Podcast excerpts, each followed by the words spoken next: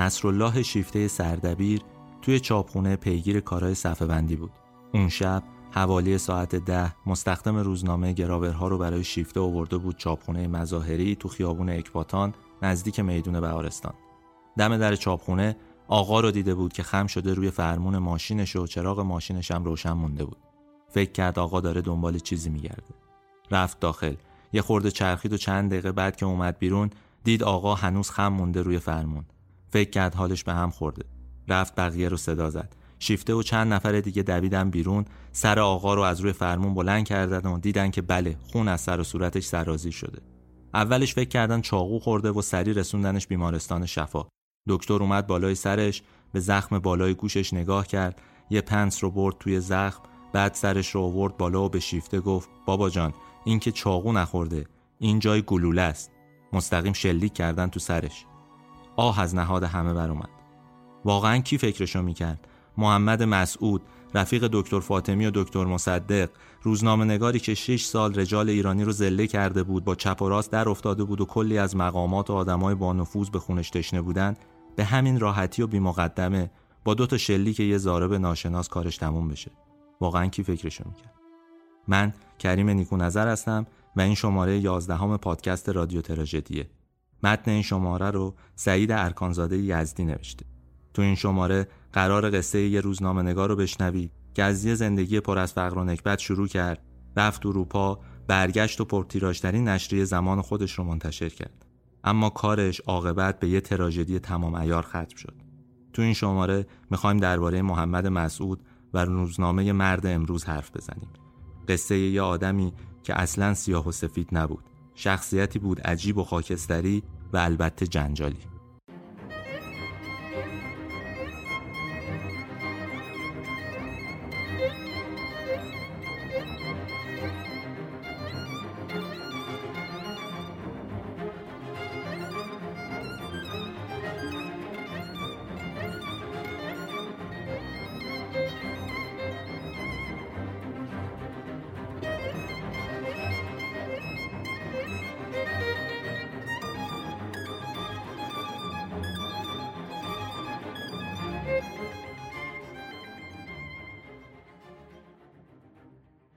همین اول ماجرا بذارید یه توضیح کوتاهی درباره محمد مسعود بدم.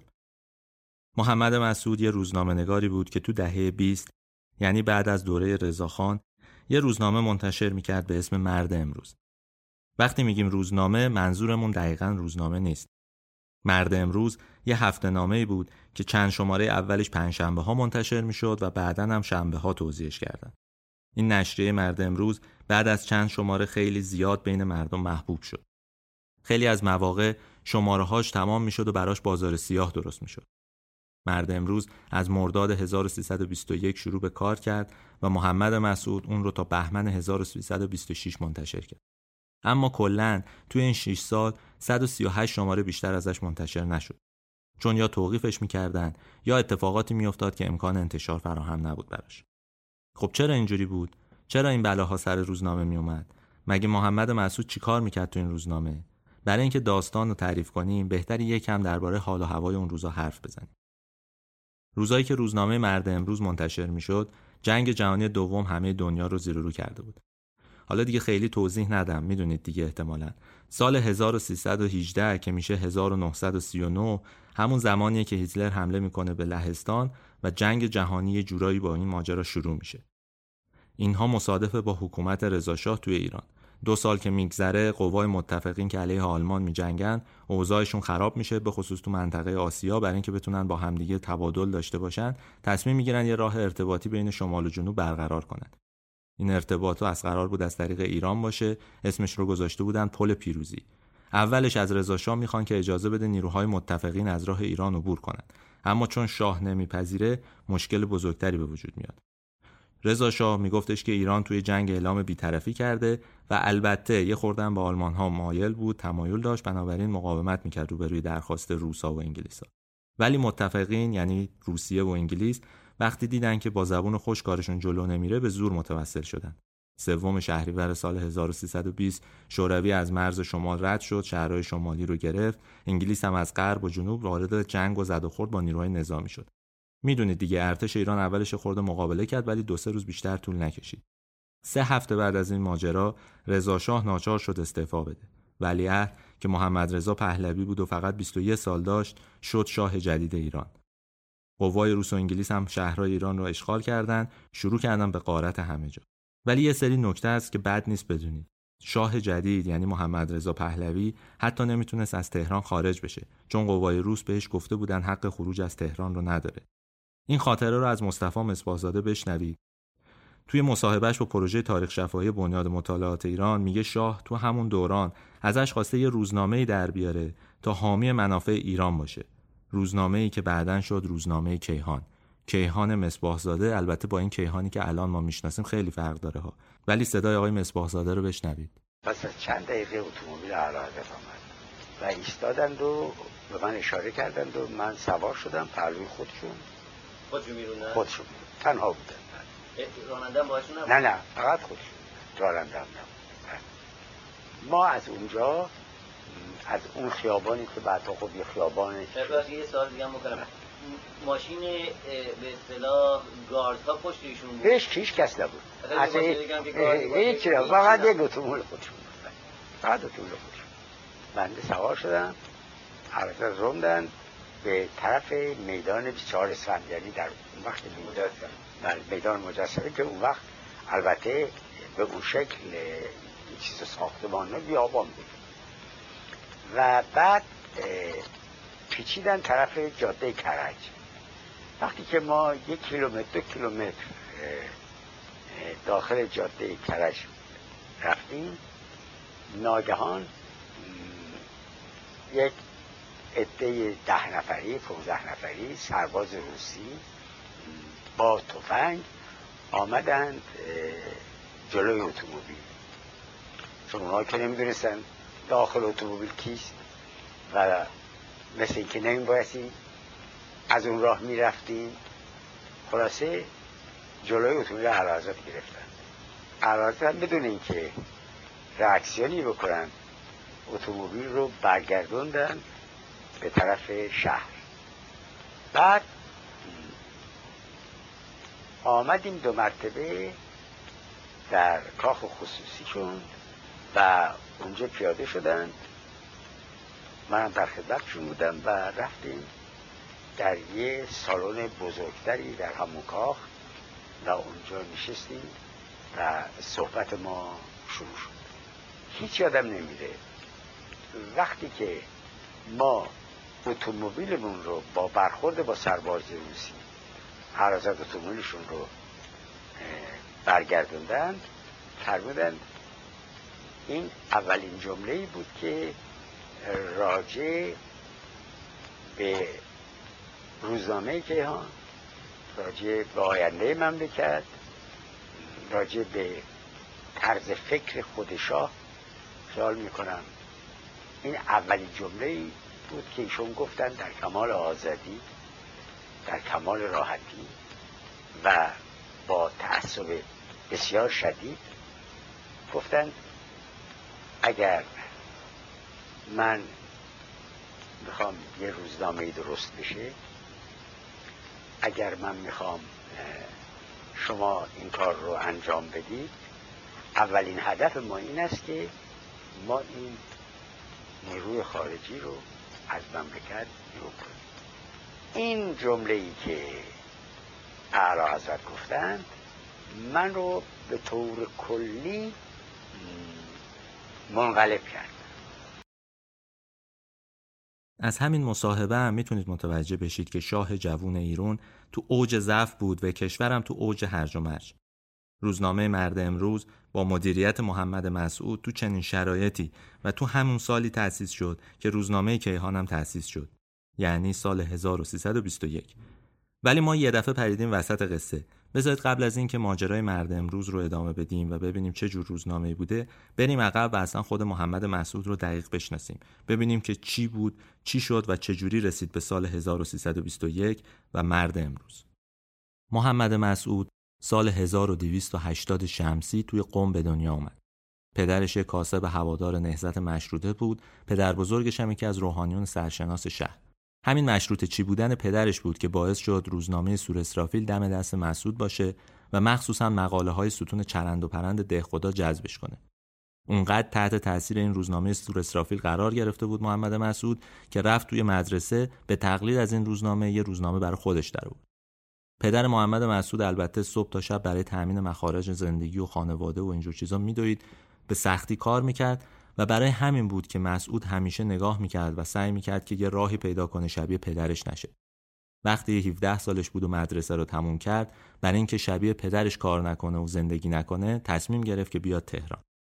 اما تهران شهر عجیبیه دیگه اگه فیلم دختر لورم دیده باشید یا صداشو شنیده باشید اون جمله معروفش هست تهران شهر قشنگیه ولی مردماش خوب نیستن محمد مسعود وقتی رسید اینجا متوجه این ماجرا شد. دید که هیچ کاری براش پیدا نمیشه.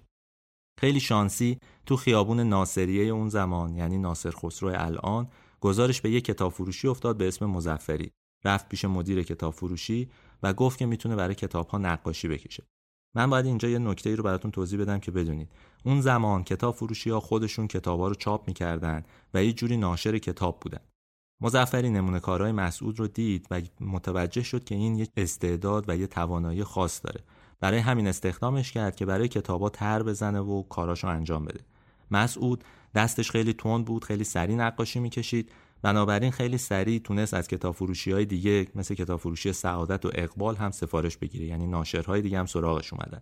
این آقای مسعود یه هنر دیگه هم داشت که هم کمیاب بود هم خیلی عجیب بود واقعا. اون زمان تعداد زیادی از کتابا با چاپ سنگی چاپ می‌شد. یعنی روی سنگ چاپ اینها کار رو تک می‌کردن و بعد چاپش می‌کردن. محمد مسعود می‌تونست روی سنگ چاپ از چپ به راست فارسی رو برعکس بنویسه. یعنی اون رو اگه میذاشتی جلوی آینه تازه درست می‌شد. اما اون می‌تونست همینجوری با خط و با قلم روی این سنگ چاپ بنویسه.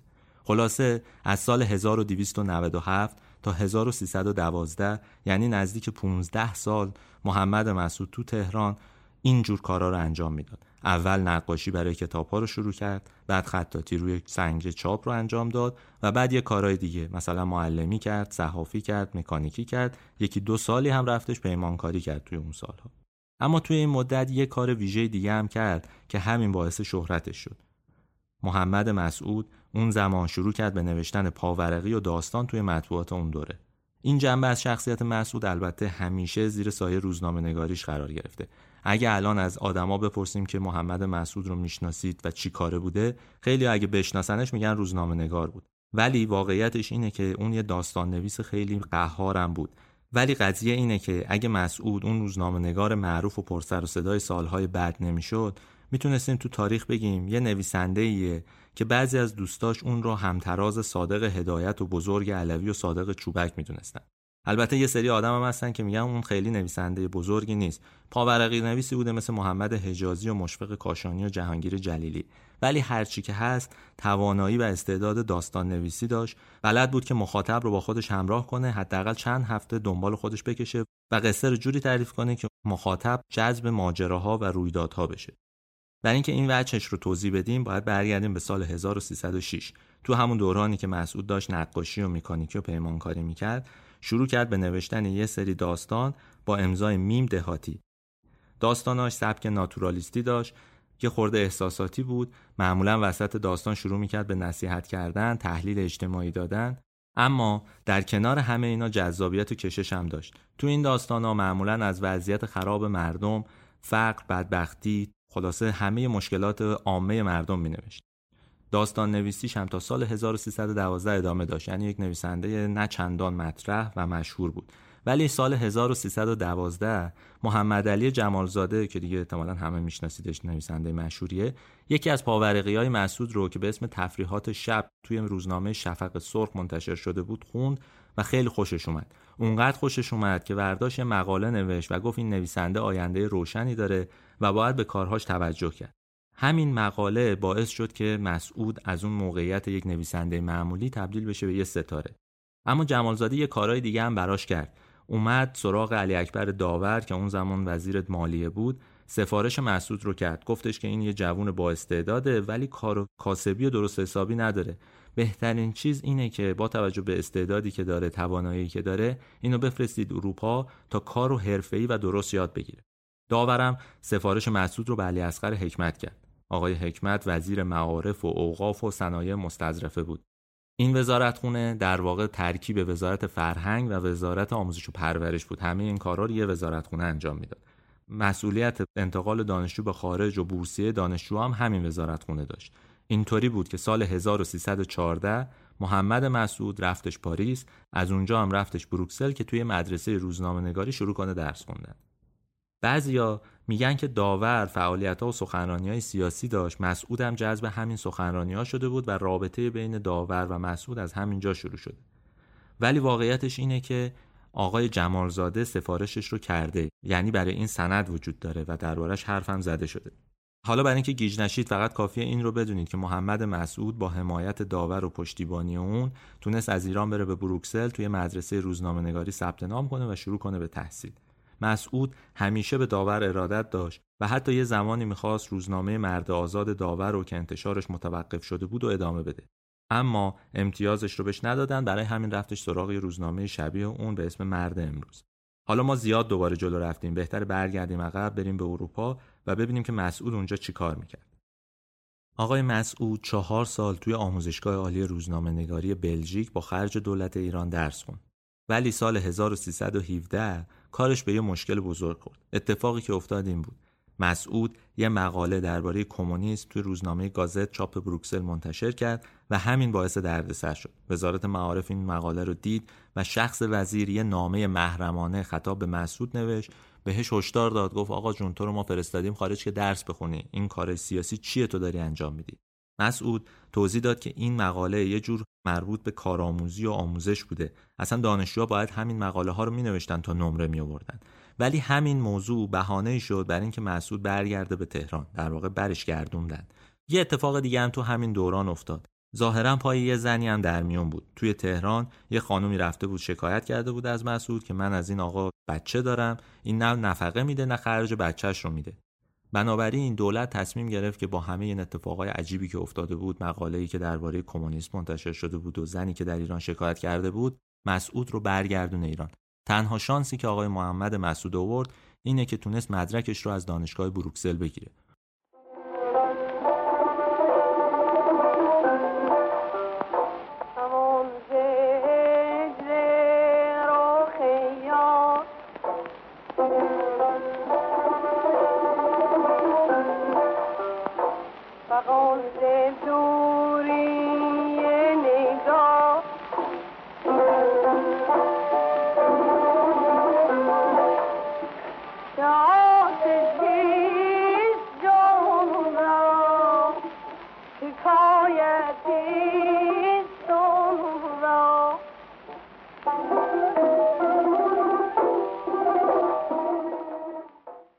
مسعود وقتی برمیگرده تهران متوجه میشه که هیچ جا نمی‌تونه کار کنه.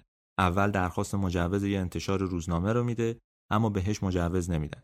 داریم درباره سال 1317 18 صحبت می‌کنیم اوج دوره استبداد رضاخانه و همه یه جوری به مشکل برخوردن اگه شماره های قبلی رادیو تراژدی رو گوش داده باشین متوجه میشین که اون دوران چقدر فشار روی همه جور آدم وجود داشته از روشنفکر تا بازاری تا آدم عادی نفرت از این سالها بعدها تو خیلی از مطالبی که مسعود علیه رضاشاه تو مرد امروز منتشر کرد دیده میشه.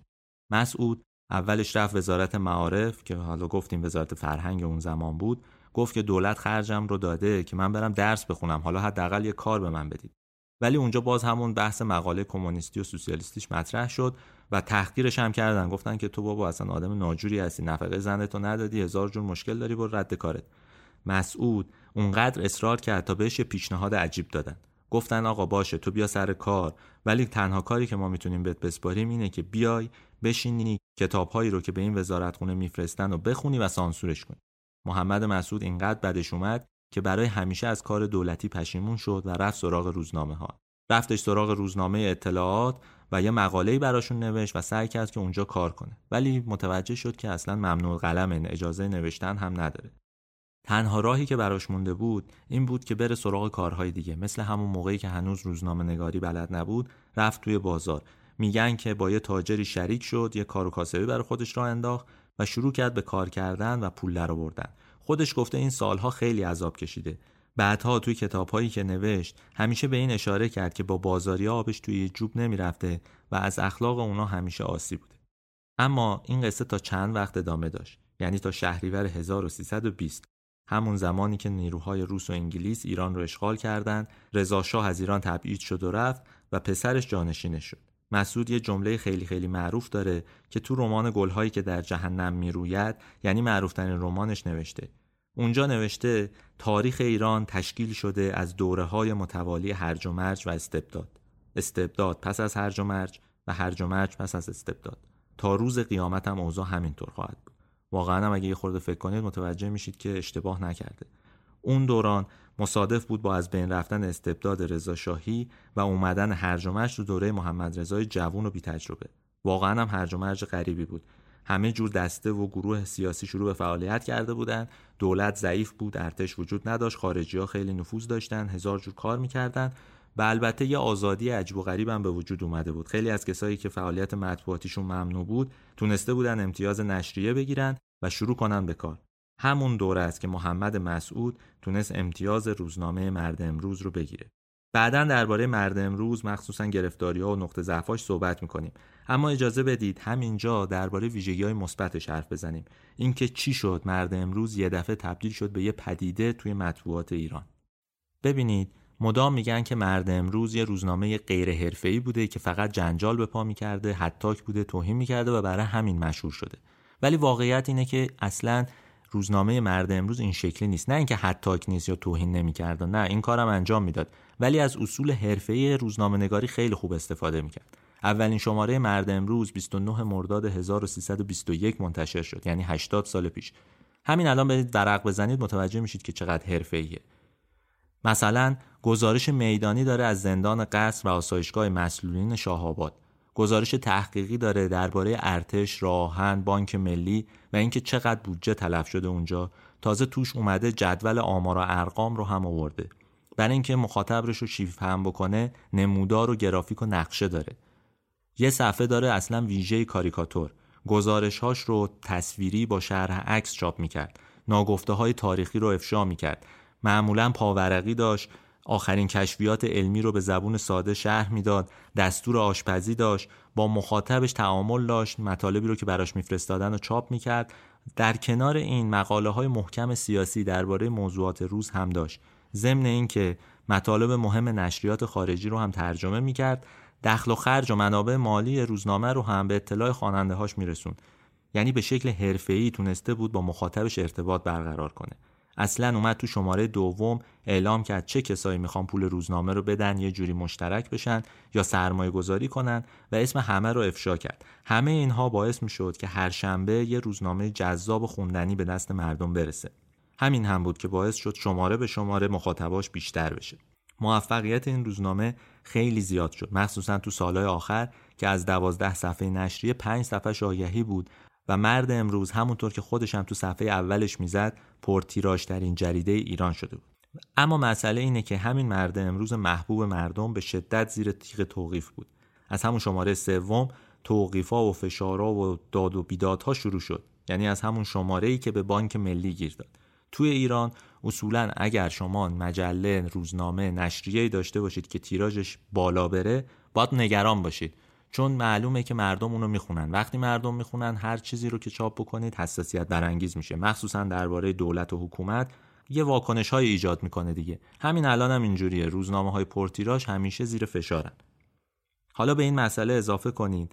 لحن به شدت تند و افشاگری و انتقاد بیپرده یه روزنامه مثل مرد امروز. نویسنده هایی که اصلا هیچ چیزی نداشتن هیچ محدودیتی هیچ پرده ای جلوشون نبود که بتونه اونها رو کنترل بکنه مهار کنه یا تخفیف بده درباره یه موضوعی. الان می‌خوام درباره لحن روزنامه و ادبیاتش صحبت بکنیم. اینکه سرمقاله های مسعود که با امضای خودش تو این روزنامه منتشر می‌شد چقدر برنده و تیز بود. وقتی میگیم تند واقعا درباره چی صحبت می‌کنیم؟ یعنی چقدر تند؟ حقیقت ماجرا اینه که تمام هویت و شخصیت مرد امروز مربوط به محمد مسعوده. یعنی مربوط به همین مقاله های تندیه که اون مینوشت. واقعیت اینه که هر چقدر زمان گذشته نگاه به مسعود و روزنامهش سطحی شده. بعد 80 سال وقتی میگن محمد مسعود بین روزنامه نگارا یا آدمی به ذهنشون می‌رسه که جنجالی بوده بددهن بوده فقط فوش می‌داده و برای اینکه روزنامهش رو نگه داره به بالا تا پایین حکومت توهین می‌کرده. ما تو این قسمت می‌خوایم از این سطح بگذریم و یه خورده ماجرا رو باز کنیم و ببینیم که چه جور نویسنده ای بوده. اینکه محمد مسعود به قول سینمایی ها چقدر کاراکتر داشته و چقدر شبیه اون تیپیه که تو ذهن همه شکل گرفته. بذارید همینجا بریم سراغ بزرگترین نقطه ضعفش که همین بددهنی ها بوده. ببینیم اصلا چقدر بوده این بددهنی ها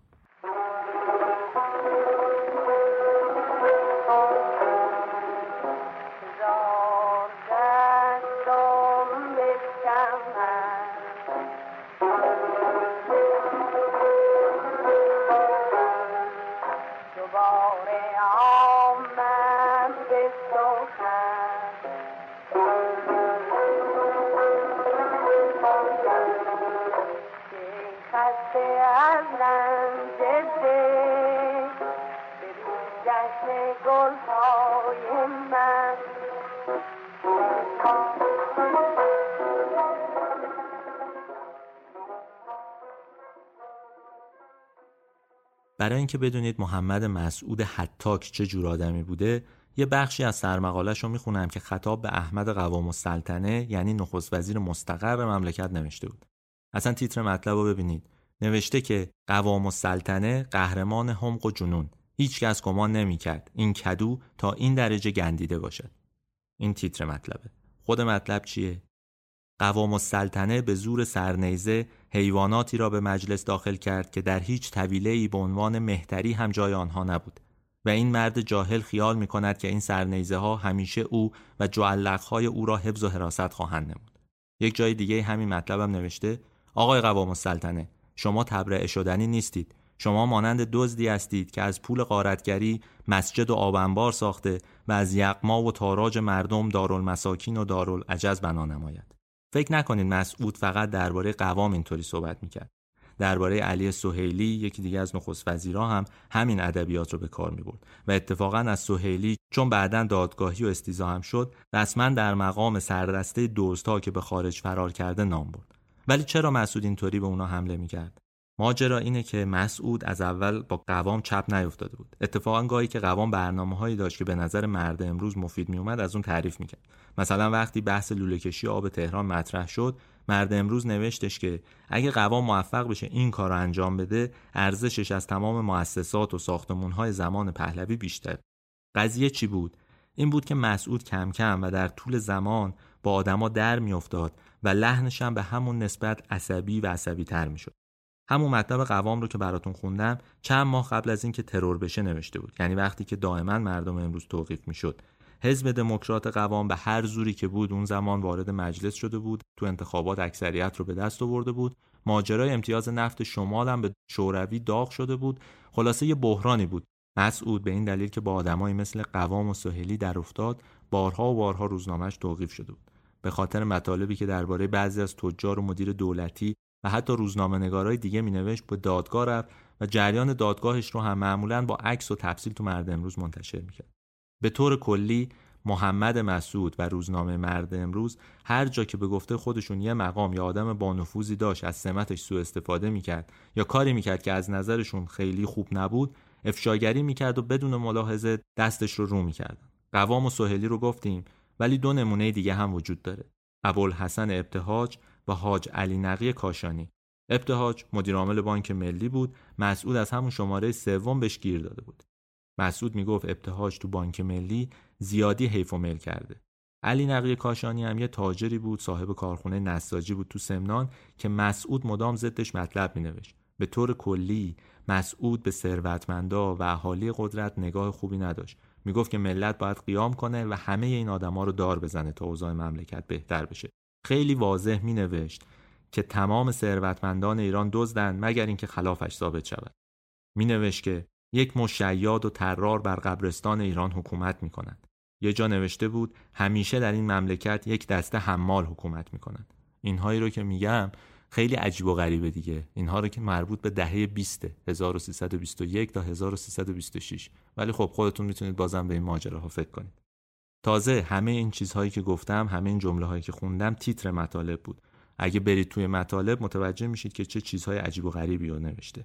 اصل قصه اینه که بعد از این همه سال یعنی حدود 80 سال 75 سال وقتی مطالب مسعود رو می‌خونید مو به تنتون سیخ میشه. از اینکه چقدر واضح بدون رو درباشی علیه هر کسی که می‌خواسته هر چی دلش می‌خواست مینوشت. یه نکته دیگه هم بگم که بد نیست بدونید. ماجرا اینه که اصلا روزنامه ها اون زمان این شکلی کار می‌کردن. یعنی این لحن تون فقط مربوط به مرد امروز نبوده. البته مرد امروز تندترین اونها بوده. ولی این لحن لحنی بوده که توی روزنامه های اون زمان خیلی بابه. نه فقط اون دوران تو دوره های قبلی یعنی مثلا 1310 11 اگه اون روزنامه ها و مجلات رو ببینید متوجه میشید که همینقدر تون می نوشتن یعنی وقتی مثلا صادق هدایت میگن که علیه یکی نقدی می نوشته و خیلی تون بوده خیلی متلک بارش می‌کرده نباید تعجب کنید. این لحن همهگیر بوده انگار بین روشنفکرها خیلی باب بوده. ولی برای مرد امروز یه جوری بدم شده بود این لحن. یعنی علیرغم همه فوت و فنای حرفه‌ای که به کار می‌برد تا مخاطب بیشتری پیدا کنه این لحن بد و گاهی توهینآمیز واقعا درباره افراد با هیچ معیار حرفه‌ای سازگار نبود. بعضی وقتا این نوشته های تند و حتاکانه باعث دردسر هم می‌شد. اونقدر دردسر که خودشون معذرت خواهی می‌کردن. یه نمونه مثال بزنم. یه زمانی درباره کریم قوانلو فرماندار نظامی تهران یه مطلبی نوشته بودن که باعث دردسر شد. اون روزها مرد امروز برای چند ماه توقیف بود و قوانلو گفته بود که این توقیف قانونیه. توی این مطلب که علیه قوانلو توی مرد امروز چاپ شد اومده بود. هیچ کس به اندازه آن پوزه روباهی که به کله الاغ چسبیده مشت نکوبیده. و حالی نکرده است که مردی که قرمساق. اگر قانونی در مملکت بود توی نکبت را بعد از بیرون کردن از ارتش به پست فرمانداری نظامی برقرار نمی‌کردند. هیچکس به این ازبک آقا نفهمان که چاچی جعلق. اگر مملکت قانون داشت هیچ پوفیوزی جرأت نمی‌کرد قبل از فرستادن احزاریه برگ جلب صادر کند و هیچ دادستان دبنگی حاضر نمی‌شد آن را امضا کند. همین نوشته رو ببینید. واقعا باورتون میشه یه نفر اینجوری خطاب به فرماندار نظامی دادستان آدمهای دیگه آدمهایی که همشون مسئول بودن تو کشور بنویسن؟ همین الان اصلا شما می‌تونید همین رو توییت بکنید. واقعا جرأت می‌خواد دیگه. تو شماره بعد ولی مرد امروز مجبور شد که معذرت خواهی کنه. ولی البته جالب هم هست. یه مطلب نوشت با تیتر معذرت و از قوانلو و خانوادهش معذرت خواهی کرد. اما همچنان تو ادامه مطلب گفته بود که توقیف یه روزنامه کار خیلی بدیه و شدت عصبانیت ما از این کار باعث شد که اونجور مطلب بنویسیم. یعنی کوتاه نیومدن. یه نکته دیگه هم داره. این شکل نوشتن درباره آدم ها با درباره حکومت نوشتن یه خورده متفاوته. وقتی مسعود درباره کلیت سیستم سیاسی یا کلیت وضع جامعه می نوشت به این شکل تیزی و برندگی داشت که مردم جذبش می شدن دوستش داشتن.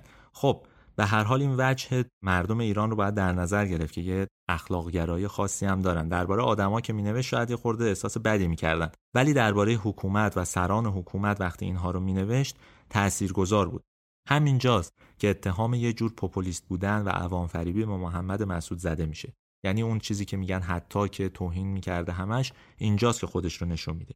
یه اتهام سنگین دیگه هم به مسعود می‌زنن که اگه بخوایم اونو قبول کنیم کل شخصیت مسعود برامون زیر و رو میشه. ببینید مسعود دو وجه داره. یا یه آدم وطن پرست و مردم دوست بوده که به خاطر اونا با همین لحن تون می نوشته یا یه آدم کلاهبردار کلاش بوده که برای بازارگرمی از این لحن استفاده می کرده. کسایی که از مسعود زخ خورده بودن مدام می‌گفتن که اون یه آدم کلاهبرداره. قالتاقه و سعی می‌کنه مردم رو گول بزنه با لحنش با ادبیاتش کاری بکنه که روزنامهش رو بخرن. اینها کسایی بودن که یه اتهام رو بزرگ می‌کردن می‌گفتن مسعود با فحش دادن دنبال اخاذیه و این چیزا رو می‌نویسه برای اینکه حق حساب بگیره از پولدارا همون آقای جمالزاده که گفتیم کمک کرد به مسعود باعث شهرتش شد و حتی کمک کرد به رفتنش به اروپا یه مصاحبه بلندی اواخر عمرش کرده که کتاب شده. توی اون کتاب توضیح میده که میگه یه بار من اومدم تهران دعوت شدم خونه مسعود. شب رفتیم خونهش که یه امارت بزرگی بود یه مهمونی مفصلم داده بود که کلی خواننده و نوازنده زنم بودن و خلاصه عش و اشرتی برقرار بود. جمالزاده اونجا یه سری از اطرافیان مسعود رو می‌بینه میگه که همه نشسته بودن کنار هم و اونا شروع کردن توضیح دادن درباره مسعود. گفتن که این خونه و این دم و دستگاه رو ما برای مسعود درست کردیم. شرح ماجراش هم این بوده. این آدما اومدن گفتن که ما پولدارای تهران و اطراف رو می‌شناسیم. میان به مسعود میگیم به فلان شخص بد و بیراه بگو و فوش بده. مسعودم شروع می‌کنه به نوشتن ولی پایین مطلبش می‌نویسه بقیه دارن یعنی ما رفیقای مسعود میریم به اون آدم پولدار میگیم که اگه می‌خوای مطلبت بقیه نداشته باشه مثلا ده هزار تومن پول بده. مسعودم منتظره. اگه ما بهش اوکی بدیم بگیم که اون پولو گرفتیم ادامه نمیده. ولی اگر پول رو نگیریم مسعود یه شماره دیگه هم درباره اون آدمه می‌نویسه. این چیزها رو جمالزاده نقل قول می‌کنه از دوستای مسعود کسایی که اطرافش بودن. ما برای نوشتن این شماره رادیو تراژدی تقریبا همه شماره های مرد امروز رو که تو دوره زندگی مسعود منتشر شده خوندیم. واقعیتش اینه که آقای جمالزاده اینجا رو خورده اقراق کرده و اشتباه کرده. باید بگیم که هیچ مطلبی وجود نداره از آقای محمد مسعود که تهش نوشته شده باشه بقیه دارد. اتفاقا خود مسعود تو یکی از شماره های مرد امروز جواب داده به این شایعه و توضیح داده. یه وقتی شایع شده بود که حاج علی نقی کاشانی که گفتیم صاحب کارخونه نساجی بود یه ماشین براش خریده به مبلغ 14 هزار تومن 140 هزار ریال و حق و سکوت داده به مسعود. آقای مسعود با همون لحن شدید و غلیظ خودش نوشته که من امثال حاجی علی نقی را مستحق شدیدترین مجازات ها می‌دانم و از آن بیشرفتر کسانی را می‌دانم که از این پس فطرت ها حق و سکوت بگیرند و جنایاتشان را نادیده بیانگارند. اتهامی شبیه به این رو هم حزب توده اون زمان به محمد مسعود زد گفت که هزار لیره از خارجی ها گرفته تا علیه امتیاز نفت شمال بنویسه. واقعیت اینه که مسعود علیه نفت شمال می نوشت چون آدم ملیگرایی بود. مخالف بود با اینکه امتیاز نفت شمال رو به شوروی بدن. حزب توده اون زمان مدافع این طرح بود. بنابراین درگیری بینشون وجود داشت. مسعود این شایعه رو هم تو مرد امروز مطرح می‌کنه و میگه که اتفاقا درآمد خیلی خوبی از روزنامه نگاری داره چون روزنامهش مخاطبای خیلی زیادی داره. اصلا نیازی نداره که رشوه بگیره. و به هیچ وجه هم حاضر نیست این حسن شهرت و استقبال رو با این جور کارا با این پولها با این رشوه ها به خطر بیندازه. اتفاقا همین حرف مسعود نشون میده که نگاهش چقدر به روزنامه نگاری حرفه‌ای بوده و چقدر دنبال این می‌رفته که مخاطب از نشریهش چی می‌خواد و چیکار باید باش بکنه. تو سالهای آخر تیراژ مرد امروز خیلی زیاد شده بود. این خیلی زیاد که میگم یعنی چیزی نزدیک به 100 هزار نسخه. همین الان که شما دارید اینو گوش می‌دید به جز یکی دو تا روزنامه دولتی اون هم شاید تیراژشون حدود 100 هزار تاست. ما روزنامه هامون همه تیراژشون 10 هزار تا 5 هزار تا 2 هزار تاست. اون توی اون سالها یعنی سال 1321 تا 26 روزنامهش رو با اون سطح سواد مردم توی اون سالها به 100 هزار نسخه رسونده بود. این یعنی یه اتفاق بزرگ واقعا. این ماجرا هم برمیگشت به رابطه محمد مسعود و مرد امروز با مردم. که یه رابطه خیلی محکم و نزدیک بود.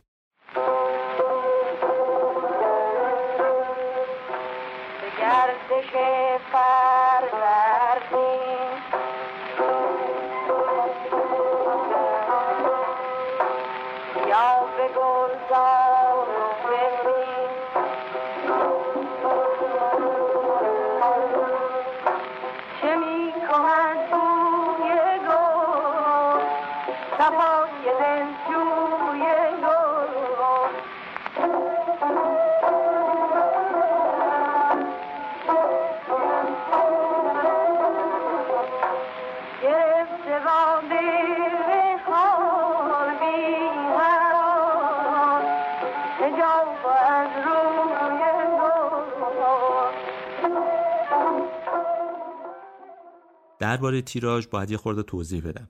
تو حالت عادی بین 20 تا 30 هزار تا مرد امروز تیراژ داشت. یه وقتایی به 50 هزار تا می‌رسید. یه ویژه نامه های منتشر می‌کرد که 100 هزار تا بود.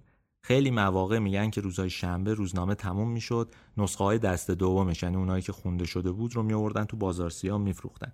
افشاگری و نصر مرد امروز برای مردمی که اون موقع هزار جور بدبختی و مصیبت داشتن مثل حالا خیلی جذاب بود.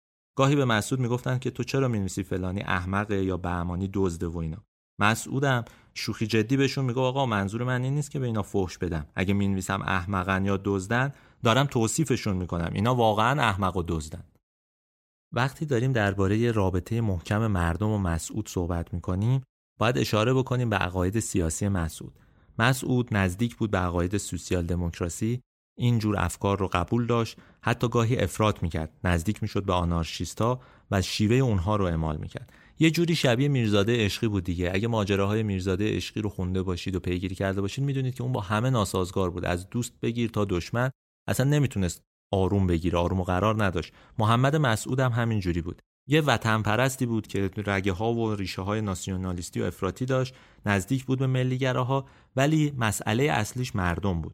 اگه رمانهاش رو هم ببینید متوجه میشید که یه سری نوشته داره که شبیه مثلا حاجی آقای صادق هدایت یا داستانهای چوبکه همونایی که درباره فقر و بدبختی مردم عادی شهر میدن. مسعود تو روزنامه نگاری هم همینجوری بود. تو سالهای دوم سوم مرد امروز یه صفحه داشت با عنوان درد دل مردم. ملت مشکلاشون رو مینوشتن میفرستادن روزنامه و روزنامه بدون سانسور چاپ می‌کرد. یه کار جالبم می‌کرد مسعود. برای بیکارها مجانی آگهی کاریابی چاپ می‌کرد.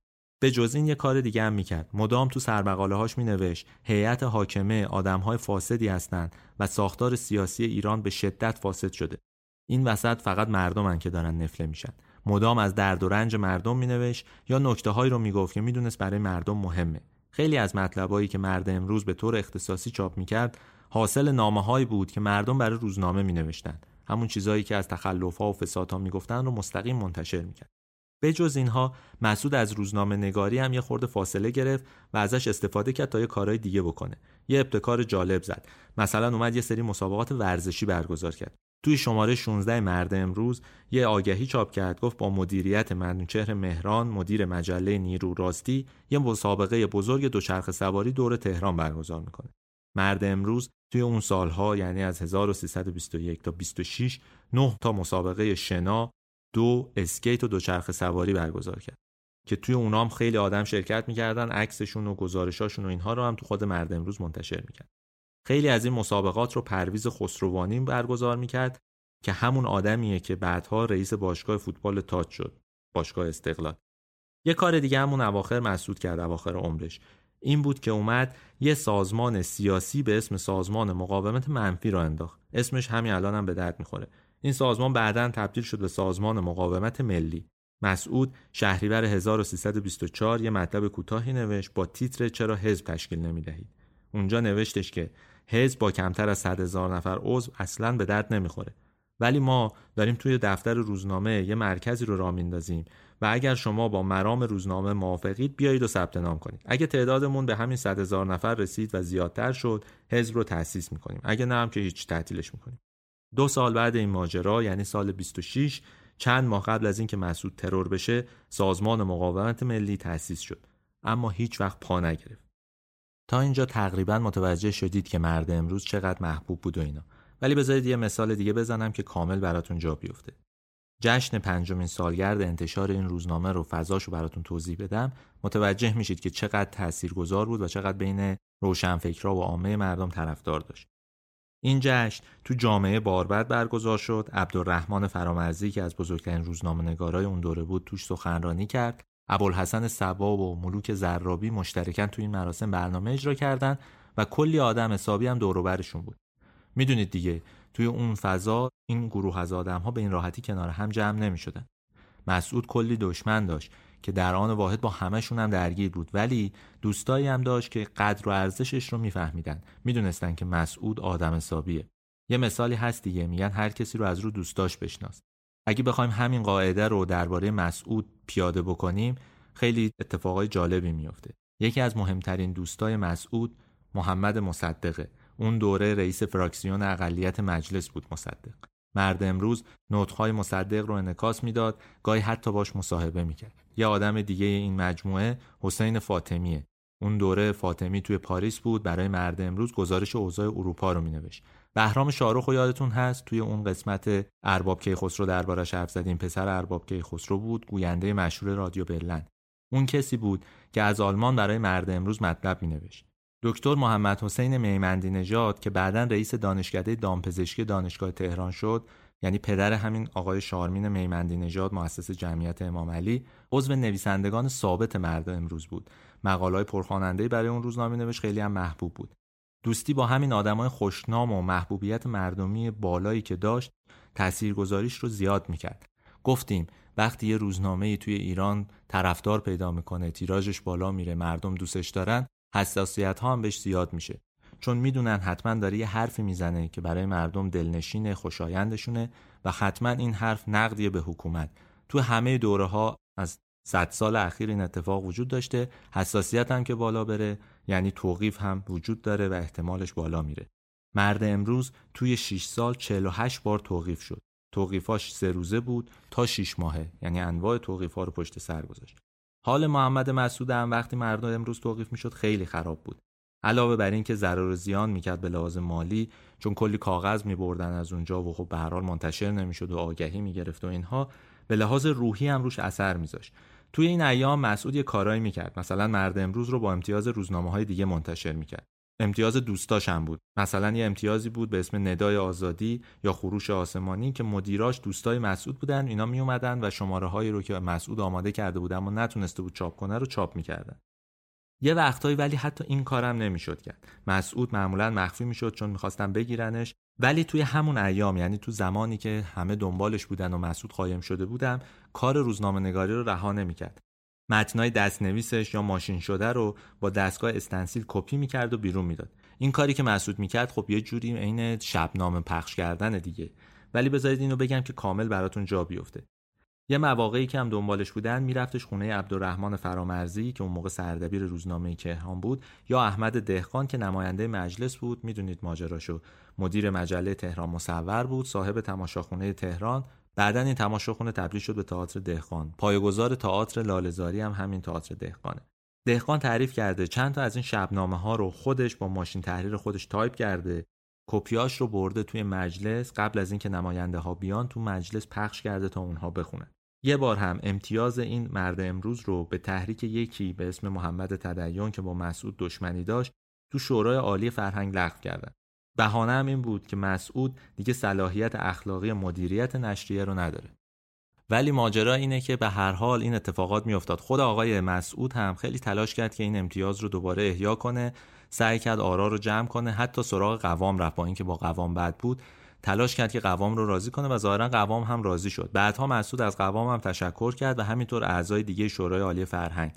آدم حسابی هم تو این شورا کم نبود. ملک الشعرای بهار بود دکتر سیاسی بود دکتر حسابی بود دکتر مجتهدی بود. اینا هر کدوم واقعا یه قولی بودن. ولی به هر حال فضای بیرونی هم روی اینا موثر بود. ممکن بود تصمیم هایی بگیرن که خب منطقی نبود. خود مسعودم یا آدمی بود گفتیم آدم تندی بود این رو تحریک می‌کرد که جلوش رو بگیرن توی این توقیف ها و شبنامه پخش کردن ها و بازی موش و گربه که همه دنبال مسعود میگشتن رابطه مسعود با قوام تیره شد. توضیح دادیم. این از وقتی که قوام قدرت گرفت و شروع کرد به انتقاد کردن هی دوزش بالا رفت. هی درجه و شدتش رو افزایش داد. اونقدری که دیگه دشمن اصلی قوام شد.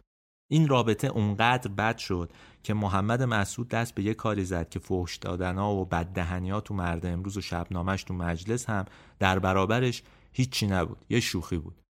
تعریف کنم ماجرا رو متوجه میشید دست به چه کار عجیبی زد.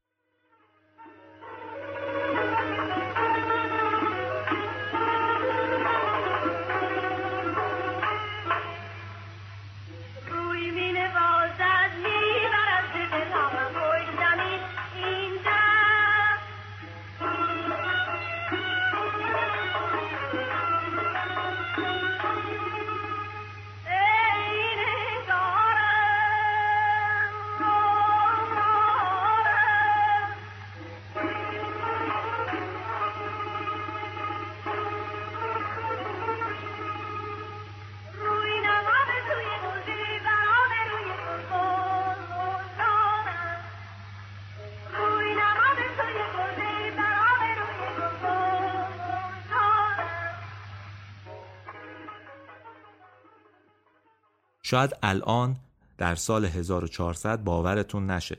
ولی محمد مسعود اونقدر از توقیف مرد امروز و وضعیت سیاسی کشور حالش بد بود که پول داد قوام رو ترور کنن. شوخی هم نیست واقعا.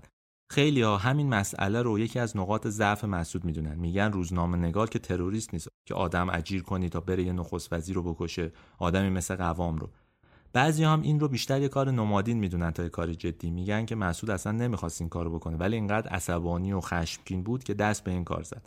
ماجرا رو یه بار دیگه میگم. محمد مسعود پول می‌خواست بده به کسی که بره قوام رو بکشه. توضیح هم میدم که بدونید ماجرا چجوری بود. اون زمان قوام یکی از مقتدرترین آدمای ایران بود. مردم ایران ماجرای بلوای نون و اینجور چیزا رو فراموش کرده بودن تو ذهنشون بیشتر این بود که این قوام بوده که تونسته آذربایجان رو از دست شوروی نجات بده و برگردونه به ایران ضمن که خیلی کمک کرده به حل ماجرای رفتن و خروج شوروی نیروهای بلشویک از ایران و برگشتنشون به خاک خودشون. به هر حال قوام یه آدمی بود که تا اندازه معتبر بود. به خصوص جنگ هم اتفاقی نیفتاده بود کشته زیاد نداده بودن. قوام تبدیل شده بود به یه چهره ای که محبوب بود. به همین راحتی هم نمی‌شد با شوخی کرد. خودش هم آدم مقتدری بود. مهر 1326 مسعود تحت تعقیب فرمانداری نظامی و نیروهای دولت قوام بود. بعد از این کشمکش هایی که به وجود اومده بود و شکایت ها و توقیف ها رفته بود قایم شده بود یه جایی. ماجرا هم این بود که یه سرمقاله نوشته بود تیترش این بود. الناسو الدین و قوام السلطنه. مسعود توی مقاله نوشته بود ای ننگ بر این مملکت ای توف به این ملت بیهس که مشایخی شهردار ابوالمکارم وکیل موسویزاده وزیر و قوام السلطنه نخست وزیر اوست. این شماره رو توقیف کردن. شماره بعد با امتیاز خروش آسمانی منتشر شد که اونم توقیف شد. بعد رفتن با صدای مردم دوباره منتشر کردن اونم توقیف کرد حالا حساب کنید محمد مسعود فراریه هر شب یه جا میخوابه مخفیانه تلفن می‌زنه به سردبیرش نصرالله شیفته و یه کارایی ازش می‌خواد. این ماجرا رو بذارید درست براتون توضیح بدم. قصه رو خود آقای شیفته توضیح داده. میگه که روز پنجشنبه 23 مهر 1326 ساعت ده صبح محمد مسعود از یکی از مخفیگاهاش زنگ زد به من. گفتش که برای صفحه اول کلیشه یه عکس رو به گراورسازی سفارش داده که باید کنار سرمقاله چاپ بشه. منتها این موضوع رو به هیچکی نگید. بعد زنگ می‌زنه به یکی از دوستاش که دفترخونه رسمی داشته و میگه که یه برگه سفید براتون میفرستم گواهی امضاش رو محضری کنن. برگه سفید رو با راننده میفرستن اونجا تمر باطل می‌کنن و خلاصه کارهای اداری رو انجام میدن. برمیگردونن به مسعود. مسعود روش این رو می‌نویسه. این جانب به موجب این سند برای خدمت به مملکت و جامعه تعهد می نمایم مبلغ یک میلیون ریال به خود یا ورسه کسی بپردازم که قوام السلطنه را در زمان زمامداری یعنی قبل از سقوط کابینه او معدوم نماید. بعد این رو میفرسته پیش آقای شیفته و شیفته توی آخرین ساعتهای روز جمعه که آخرین صفحه های روزنامه داشت چاپ می‌شد این رو میده تو صفحه اول چاپ کنند.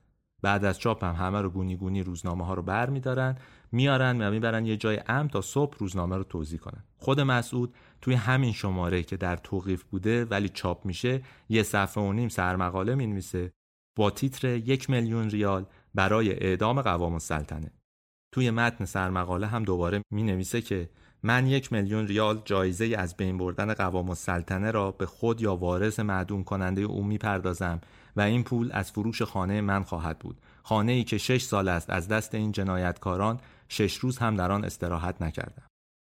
یه لحظه فکر کنید. سردبیر اینجوری سرمقالش رو چاپ کرده. مخفیانه از تو مخفیگاهش حکم اعدام داده به یکی جایزه تعیین کرده. واقعا این قضیه شوخی بردار نیست. آدم بوی خون رو حس می‌کنه تو این ماجرا. ولی مسعود کوتابیا نبود. با اینکه این حرکتش ظاهرا بیشتر یه نمایش قدرت بود اصلا با سقوط کابینه قوام تو آذر قائل خوابید ولی نشون می‌داد این دست فرمون واقعا کار رو به جاهای باریک میرسونه دیگه. واقعا شما نمی‌تونید اینجوری کار کنید تهدید کنید یکی رو به قتل به این راحتی. ضمن اینکه مخفی هم بود. تازه قوام اینقدر نگران شده بود چون می‌دونست مسعود آدم آرومی نیست ممکنه یه خودش اصلا این کارو بکنه. برداشته بود برای خودش اسکورت گذاشته بود. میگن 700 نفر اسکورت داشته. حتی یه تانک هم گذاشته بود کنار خودش که یه موقعی یه دفعه کسی بهش حمله نکنه بلای سرش بیاره. خب تو این شرایط معلومه دیگه جواب های هویه. این اتفاقات که میافتاد نشون می‌داد که مسعود اعصابش به هم ریخته. یه بخشش این بود که مسعود از چند وقت قبلش یه سری نامه تهدید دریافت می‌کرد که هی بهش می‌گفتن ساکت شو وگرنه بلایی سرت میاریم. اینها روی ذهنش و روانش اثر گذاشته بود و اذیتش می‌کرد. ضمن اینکه مقصر همه این ماجراها رو هم قوام می‌دونست. با اینکه اون اواخر قوام نخست وزیر نبود اصلا از ایران نرفته بود تهدیدها زیاد شده بود و مسعود اذیت بود. خود مسعود یه بار رفت شهربانی اونا براش معمول گذاشتن. یعنی گفتن یکی کنار دستش باشه. که کمکش بکنه. اینایی که میگن بعد از اینه که دیگه مسئله در واقع فرارش و شکایت قوام و اینا حل شده بود. مسعود یه بار رفت شهربانی درخواست داد گفتش که به من رو تهدید کردن ممکنه به ماسیب برسونن. شهربانی یکی دو نفر رو گذاشته بود مراقبش باشن. ولی بعد از چند روز مسعود معمول رو در واقع مرخص کرده بود گفته بود که وقتی اینا با من هستن احساس معذب بودن می‌کنم به اطرافیانش گفته بود ابایی از ترور شدن و مرگ ندارم اتفاقا رانندهش که با مستخدم خونش هم دعوا کرده بود بیرونش کرده بود مسعود اون رو و خودش رانندگی می‌کرد. یعنی تمام اون روزها خودش تک و تنها توی تهران میگشت با اینکه تهدید به مرگ شده بود.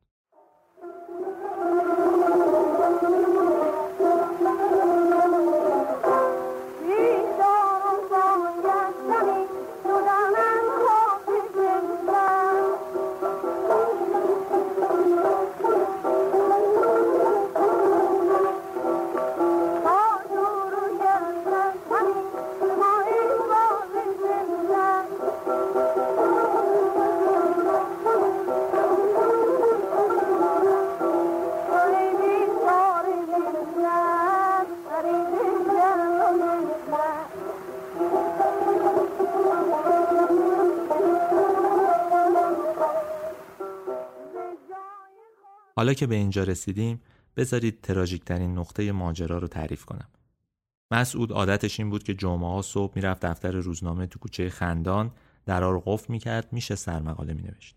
اما برای شماره 138 که قرار بود شنبه 24 بهمن 26 منتشر بشه مسعود پنجشنبه بعد از ظهر رفت تو تحریریه. یک کاری که خلاف عادتش بود معمولا جمعه ها می‌رفت ولی این بار پنجشنبه اومده بود. اونجا گفت درا رو ببندن تا سرمقاله بنویسن. یه عادت عجیبی هم داشت. باید تو تنهایی مینوشت. درا رو میبست سر و صدا نبود. با خیال راحت کار می‌کرد. اون روز بعد از ظهر سردبیر آقای شیفته رفته بود به چاپخونه ها سر بزنه. سر شب رسیده بود به چاپخونه مظاهری.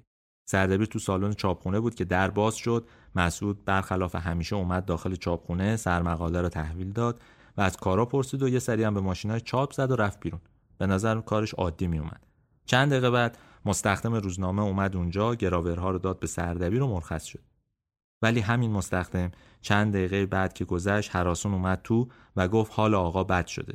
این همون لحظه ای که اول پادکست براتون تعریف کردم.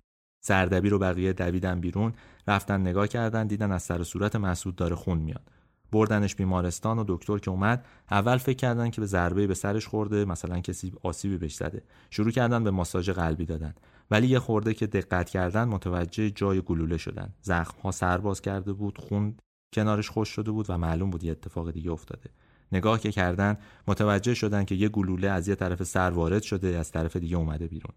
دیگه هیچ امیدی نبود. محمد مسعود مرده بود.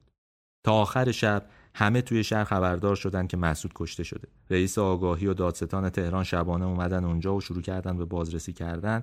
رفتن سراغ دفتر مرد امروز رفتن خونه مسعود و بعد روزنامه نگارها هم اومدن بیمارستان. همه واقعا ناراحت و بهت زده بودن. اونجوری که تعریف می‌کنن صبح جمعه حدود دیویس هزار نفر جنازه مسعود رو از بیمارستان برداشتن رفتن جلوی مجلس تو میدون بهارستان و داد زدن که باید قاتل مسعود پیدا بشه. آدمایی که اون روز بودن میگن یکی از بزرگترین تظاهرات توی تهران اون دوره رو دیدن. کار اونجا اینقدر سخت میشه که مامورا و مردم شروع می‌کنن به زد خورد با همدیگه به خاطر اینکه مردم می‌خوان جنازه رو ببرن مسجد سپه سالار آخر شبه که این جنازه رو می‌برن اونجا و بعد از اونجا ورش میدارن و میبرنش به کانون روزنامه نگاران یا انجمن روزنامه نگاران تو خیابون صفی علی شاه. همونجا هم هستی قصال میارن و تو انجمن قسلش میدن. ظهر روز شنبه جمعیت خیلی زیادی مسعود رو بر میدارن و میبرنش قبرستون زهیر و دوله خبرنگار روزنامه کیهان نوشته اون روز حدود 150 هزار نفر جنازه رو تا میدون فردوسی تشریح کردن. یک اتفاق عجیب بود واقعا توی اون سالها. طبق اون چیزایی که شنیدیم برای میرزاده عشقی سی هزار نفر اومدن. ولی شما می‌تونید تصور کنید که 150 هزار نفر تو میدون فردوسی جمع شدن یعنی چی؟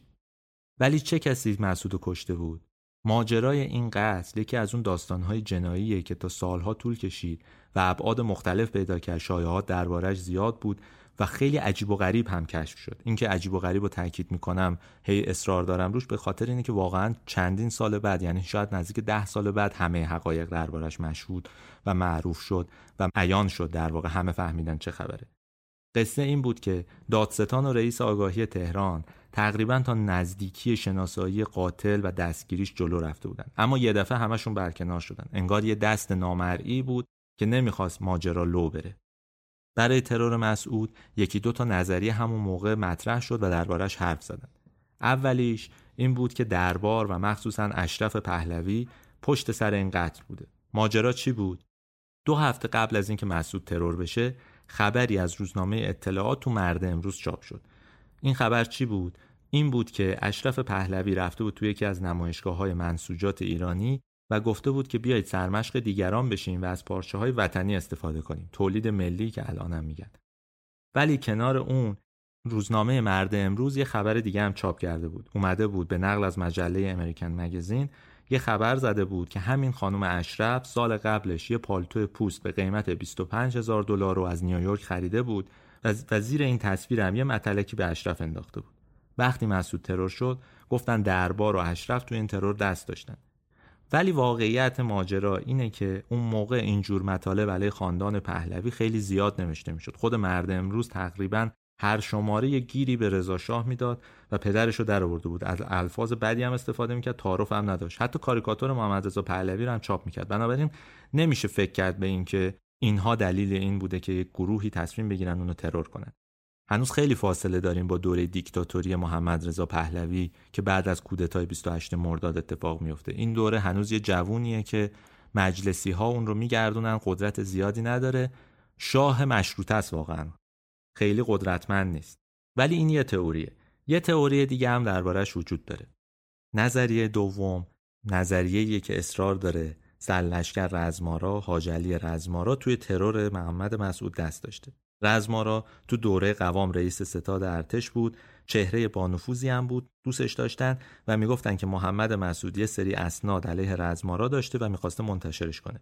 همینا هم میگن که باعث ترورش شد. یه سری شواهد و قرائن وجود داشت که این پرونده ربط داره به رزمارا وقتی رئیس آگاهی و دادستان عوض شدن پرونده خورده به تعویق افتاد کم کم معلوم شد که رد پای رزمارا رو میشه اونجا پیدا کرد. این ماجرا وقتی بحرانی شد که مزفر بقایی یکی از اون چهره های مرموز تاریخ ایران اون موقع نماینده مجلس 16 هم بود. اومد اعلام کرد که چند هفته قبل از ترور مسعود یه شب خونه مسعود بوده. وقتی داشته برمیگشته مسعود بهش گفته من یه سری سند دارم از رزمارا که اونا رو افشا کنم ترتیب این آدم داده شده. مسعود گفته بود با اون آتش خواهم سوزانید دیوانهش می‌کنم. این جمله که خود آقای بقایی گفته. یعنی رزمارا رو دیوونه می‌کنه. بقایی پرسیده بود چه سندی داری؟ مسعود گفته بود برو مرد امروز رو بخون اونجا من پدرش رو در میارم. این گفته های بقایی هم شاهدی بود برای اینکه همه به سمت رزمارا بیان و همه روی اون حساس بشن. ولی خب ما داریم درباره یه دوره صحبت می‌کنیم که هم کاشانی و هم مصدق و هم آدم های دیگه گروه های دیگه حتی دربار با رزمارا مسئله دارن. رزمارا رو یه جوری شبیه رضا شاه می‌دونستن که می‌خواد اعلام جمهوری بکنه دربار پهلوی رو بذاره کنار. و کار دیگه بکنه. بنابراین میشه فکر کرد به اینکه این نظریه ها یه خورده مشکوکه. ولی به هر حال اسناد موجود اون چیزی که الان وجود داره نوشته ها و اینها یه جوری ربط پیدا می‌کنه به رزمارا و درباره اون صحبت می‌کنن. یه دشمن دیگه هم مسعود داشت. اونم حزب توده بود. ولی حزب توده با اینکه خیلی از محمد مسعود بدش میومد زخم خورده بود اون رو با میرزاده عشقی هم مقایسه می‌کرد. تلویحا معتقد بود حزب توده که دربار این کار انجام داده. بعدها که قضیه یه خورده روشن شد معلوم شد که اصلا ماجرا برعکس بوده. برای اینکه بخوایم این قصه رو شهر بدیم باید از یه چهره خیلی مرموز حرف بزنیم. یا آدمی که اسمش رو زیاد شنیدیم ولی هیچ وقت به کاراش درست و حسابی فکر نکردیم. اون کیه؟ آدمیه به اسم خسرو روزبه.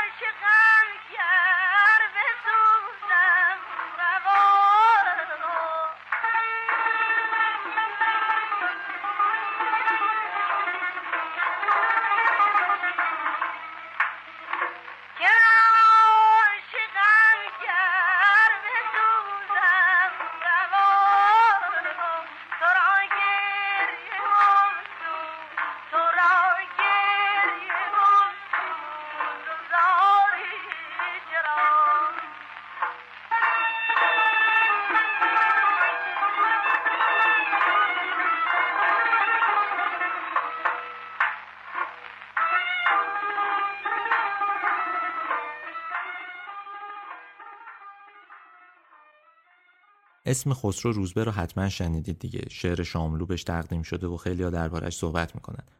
ولی این آقای روزبه کی بود؟ یه افسری بود که از دانشکده افسری اومده بود بیرون سال 22 رفته بود عضو حزب توده شده بود عضو سازمان نظامی حزب توده بود که تشکیلات مخفی بود و متخصص توپخونه هم بود. میگن که توی شطرنج و ریاضی خیلی مهارت داشت. آدم واقعا با استعداد و باهوشی بود. روز به بابت فعالیت هایی که داشت یعنی نزدیکی به حزب توده و کارهای سیاسی که می‌کرد یه بار نزدیک بود دستگیر بشه. اما تونسته بود با مرخصی بگیره و فرار کنه و خودش رو نجات بده. توی همین دوره فرار بود که اون کتاب معروفش اطاعت کورکورانه رو نوشت. سال 26 فروردین 1326 یعنی همون سالی که مسعود ترور شد روزبه رو هم گرفتن بازداشتش کردن. قرار بودم تیربارون بشه ولی اردیبهشت همون سال تونست تو روزی که ملاقات عمومی بود از زندان فرار کنه. بعد از فرارش هم زندگی مخفی داشت. اما کم کم توی همین دوران با محمد مسعود ارتباط گرفت. ماجرا چی بود؟ ماجرا برمیگشت به رزمارا. روز به شاگرد رزمارا تو دانشکده افسری بود از اون موقع اونو خوب میشناخت.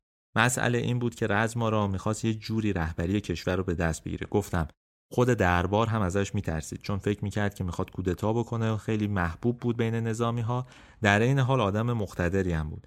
اما رزمارا برای اینکه بتونه همچین کاری رو بکنه نیاز به نیروی نظامی داشت. با اینکه خودش رئیس ستاد ارتش بود نمی‌تونست به ارتش شاهنشاهی اعتماد کنه. به هر حال وفادارهایی به پهلوی وجود داشتن. برای همین بود که میگن یه خورده به حزب توده به خصوص به شاخه نظامیاش نزدیک شد. اینجوری بود که روزبه و رزمارا با هم ارتباط گرفتن. اینکه چقدر این ارتباط قوی شد باید بریم و کتابهای تاریخ درباره حزب توده و ماجراهای روزبه و رزمارا رو بخونیم. ولی واقعیت اینه که این دو به هر حال به هم نزدیک شدن. مسعود تو ماهای آخر روزبه رو مخفیانه می‌دید. ظاهرا همین آقای روزبه هم بود که یه سری اسناد رو داده بود به آقای مسعود تا اون بره تو مرد امروز چاپ کنه و آبروی رزمارا رو ببره. خب شاید الان فکر کنید که ترور کار آدمای رزمارا بوده. تقریبا معادله درست چیده شده. ولی ماجرا اینجوری نیست. بذارید یه قصه ای رو براتون تعریف کنم. خسرو روزبه ده سال بعد یعنی تابستون سال 36 بعد از یه سری تعقیب و گریز و تیراندازی توی یه کوچه از حوالی خیابون سیروس وقتی داشت از تیر چراغ برق بالا می‌رفت تا فرار بکنه تیر خورد و زخمی شد دستگیر شد. از همونجا مستقیم بردنش زندان قزل و شروع کردن به بازجویی. همونجا بود که اعتراف کرد محمد مسعود رو با یه تیم ترور کشته که مسئولش خود روزبه بوده. این اعتراف یه جنجال و سر و صدا علیه حزب توده به پا کرد. اگه یادتون باشه و کتاب های تاریخی رو خونده باشید می‌دونید دیگه حزب توده بعد از ماجرای کودتا متهم بود که از مصدق حمایت نکرده. حالا یه چیز دیگه هم لو رفته بود. اینکه با ترور محمد مسعود کمک کرده بود به از بین رفتن یکی از چهره های ضد حکومت و ضد آدم های جنجالی اون دوران. همین قصه بود که باعث شد احمد شاملو تو کتاب منتخب اشعارش از اینکه شعر خطابه تدوین رو به روزبه تقدیم کرده بود برگرده. شاملو با همون زبان برنده شاملویش درباره روزبه و مسعود نوشت که بشر اولیه‌ای که تنها برای ایجاد بهره برداری سیاسی حاضر می شود در مقام جلادی فاقد احساسات دست به قتل موجودی حتی بی از خود بیالاید تنها یک جنایتکار است و بس. بعدها حرف و حدیث های زیادی درباره این تیم ترور پیش اومد. روزبه گفته بود که سر خود تصمیم به ترور مسعود گرفته اما یه عده بودن حتی از خود توده ها که می‌گفتن اون جناح تندرو حزب توده آدمای مثل کیانوری از این ماجرا مطلع بودن. اگه اون قسمت نوشین رو هم گوش داده باشید می‌دونید دیگه ماجرای ترور شاه ماجرای ترور محمد رضا پهلوی تو سال 26 27 هم یه جوری می‌گفتن پای کیانوری گیره. این هم یه قصه دیگه است. اون موقع روزبه میگفتش که مسعود رو ترور کردن برای اینکه دربار رو بدنام کنن. ولی واقعیت اینه که خیلی حرفش رو باور نکردن یا حتی باورم کردن. ولی خب معلوم شد که حزب توده اون موقع دست به کارهای عجیبی می‌زده. این جای ماجرا باید یه سری قصه های دیگر هم تعریف کنم که کنار هم بذارید متوجه بشید چجوری ابعاد مختلفی پیدا می‌کنه این ترور. ولی همینجا صبر کنید. بذارید همینجا که داریم درباره خسرو روزبه و ترور و اینها صحبت می‌کنیم یه وجه دیگه هم ببینیم. یعنی معادله هنوز حل نشده. مسعود آدم جالبیه یعنی در روزنامه نگاری آدم جذابیه آدم تندیه شفاف خشنه حتی حتی که ولی یه وجه دیگه هم داره که اون رو خیلی ها دوست ندارن. خب آدم منزه و معصومی نیست. آدم وطن پرستی بود به فکر مردم بود با قدرتمندترین آدما افراد فاسد و همه درگیر می‌شد. ولی یه ویژگی هم داشت که خب برای مردم عادی جالب نبود از نظر عامه خیلی پسندیده نبود. مثلا خیلی به زنها علاقه داشت. اونطوری که میگن اصلا زنباره بود. زنای زیادی تو زندگیش بودن و حتی گفتیم وقتی تو اروپا بود مثلا یه خانومی اومده بود گفته بود که این با من ازدواج کرده بچه داره ولی خرج ما رو نمیده. وقتی مسعود توی اروپا بود یه دوست دخترم داشت به اسم ژینت که بعدها وقتی دختردار شد اسم دخترش رو هم گذاشت ژینت. ژینت مسعود هنوزم زنده است ساکن فرانسه است گهگاه میاد ایران و میره. اما اونجوری که گفته شده مسعود علاوه بر زنها که بهشون علاقه داشته تو مهمونی ها خیلی بهشون می‌رسیده و مدام هم با افراد مختلفی هشت و نشت داشته یا آدمی هم بوده که دنبال پول و اموال و املاک بوده. اینا شایعاتیه که دربارش وجود داره. قصه اینه وقتی مسعود میمیره اموالش رو میان فهرست برمیدارن. محمد مصدق اون موقع کفیل ژینت بوده از اموال مسعود یه صورت برمیداره و شروع می‌کنن به در واقع حساب کتاب تا ببینن چقدر بدهکاره چقدر طلبکاره. تهش چیز زیادی از مسعود باقی نمیمونه. متوجه میشن که خونه و باغچش فقط باقی مونده که اونم مربوط به دوره‌ای بوده که اون توی بازار رفته بود کار کرده بود. یعنی همون وقتی که هنوز وارد کار مطبوعات نشده بودن مطبوعات زیاد پولم در نیاورده بود یا هر چی در آورده بود در واقع خرج کرده بود. همه اینا رو گفتم تا یه بخش دیگه یه وجه دیگه ای از ماجرای مرگ محمد مسعود رو باز کنیم. حسن شایگان به نقل از یکی از دوستای گرمابه گلستان محمد مسعود به اسم اسماعیل پوروالی یه گمان زنی رو تو کتابش مطرح کرده که نشون میده مسعود تو روزای آخر دنبال واقعا عاقبت به خیری خودش رفته. می‌خواسته دیگه راحتتر زندگی کنه. همه روایت ها تا اینجا درسته که رزمارا به حزب توده نزدیک شده خسرو روزبه به مسعود نزدیک شده و خلاصه این که مسعود به یه سری اسناد دست پیدا کرده که رزمارا تو علیه شاه داره توطئه می‌کنه. این ماجرا رو اینها هم تایید می‌کنن. ظاهرا مسعود هم می‌خواسته اینها رو چاپ بکنه یعنی این وجهش هم درسته. ولی شایگان نقل کرده از اون دوست یعنی اسماعیل پوروالی میگه که حزب توده و رزمارا به یه جایی می‌رسن که می‌بینن نمی‌تونن با هم کار کنن. چراشی هم معلوم نیست. وقتی بین روزبه و رزمارا شکراب میشه روزبه میاد پیش مسعود اسناد رو میده که اون منتشر کنه. مسعود چیکار می‌کنه؟ بر میداره میره پیش آقای رزمارا میگه که اگه می‌خوای این اسناد رو چاپ نکنم باید هزینهش رو بدی. ظاهرا یه چک 60 هزار تومانی از رزمارا می‌گیره. این خیلی عجیبه ها. اصلا آدم نمی‌تونه تصور کنه محمد مسعود با اون سابقه همچین کاری کرده باشه. توی حساب کتاب هم این پول دیده نمیشه. ولی به هر حال یکی از اون نوشته ها درباره محمد مسعود از یکی از دوستاش همینه. میگه که مسعود دست به یه قمار بزرگ زده بوده. حزب توده اسناد رو داده بوده که منتشر بشه ولی مسعود اونها رو منتشر نمی‌کرده. رزمارا رشوه داده بوده و محمد مسعود اونها رو پذیرفته بوده. بنابراین یه اتفاق عجیبی افتاده و حزب توده برای همین تصمیم می‌گیره که ترورش کنه. این خورده غیر قابل باوره ولی خب چون یکی از اون روایت هایی که درباره مسعود میگن باید ما هم اینجا بگیم. بعد از انقلاب سال 1363 محمد علی سپانلو دوره کامل روزنامه های مرد امروز رو تو دو جلد منتشر می‌کنه. آخر مقدمه ای که روی این کتاب نوشته یه جمله هایی داره که به موضوع ما ربط داره. نوشته که مسعود به علت شرکت در زد و بندهای سیاسی پشت پرده ترور شد. و او قربانی راهی بود که خود گزید و سرانجامی جز مرگ خونین نداشت. های چند و آنگاه سفیر دو گلوله. شواهد و قرائن هم تا حدی این ماجرا رو تایید می‌کنه. یادتون هست دیگه گفتیم مسعود جمعه ها سر مقاله می نوشت ولی اون روز پنجشنبه بود که رفت به روزنامهش و اونجا شروع کرد به نوشتن. چرا این اتفاق افتاد؟ الان وقتشی که توضیح بدیم. چون فرداش محمد مسعود می‌خواسته بره آبادان پاسپورتش هم گرفته بود و هفته بعدش قرار بود بره فرانسه. تو اولین نامه ای که حسین فاطمی بعد از ترور مسعود از فرانسه به سردبیر مرد امروز نوشته فاطمی افسوس خورده که مسعود رو ترور کردن و گفته که ما کلی نقشه کشیده بودیم تا مسعود بیاد اینجا و با هم یه سری کارها بکنیم. روزبه هم تو اعترافاتش میگه اگه مسعود نمی‌خواست بره خارج ما اینقدر زود عمل نمی‌کردیم. با این حال نصرالله شیفته که سردبیر مرد امروز چند باری اسمش رو بردیم موضوع حق و سکوت گرفتن مسعود رو رد می‌کنه میگه این همه شایع است اصلا اهل این کارا نبوده. اگه ماجرا رو ببینیم درست متوجه میشیم که آدمهای زیادی توش نقش دارن و همشون یک جوری به بود سیاسی مسعود ربط دارن به پول ربط دارن به جناح چپ و راست ربط دارن به حکومت به دربار به سلطنت ربط دارن و همه احساس خطر می‌کردن. مرگ مسعود همه رو آروم کرده. مثل مرگ رزمارا میمونه که همه جناها از مصدق بگیر تا کاشانی تا دربار رو آروم می‌کنه. بذارید یه نکته دیگه هم بگم که جذابه بدونید. روز به ده سال بعد از ترور اعتراف می‌کنه به اون قتل و میگه که چه نقشی داشته. ولی اداره آگاهی همون موقع ها تونسته بود رد و نشون اینا رو بزنه. ظاهرا اداره آگاهی تونسته بود یه عضو تیم ترور رو دستگیر کنه. ماجرا این بود که تو نزدیکی دفتر روزنامه مرد امروز دفتر یه روزنامه دیگه هم بود به اسم نجات ایران. بعد از اینکه مسعود ترور شد نگهبانای روزنامه نجات ایران رفتن اداره آگاهی گفتن یه هفته بود که یه ماشینی با فلان مشخصات نزدیک دفتر ما کشیک می‌کشید. ما فکر می‌کردیم می‌خواد زین العابدین فروزش یعنی مدیر نجات ایران رو ترور کنه. نگو اینا می‌خواستن مسعود رو بزنن.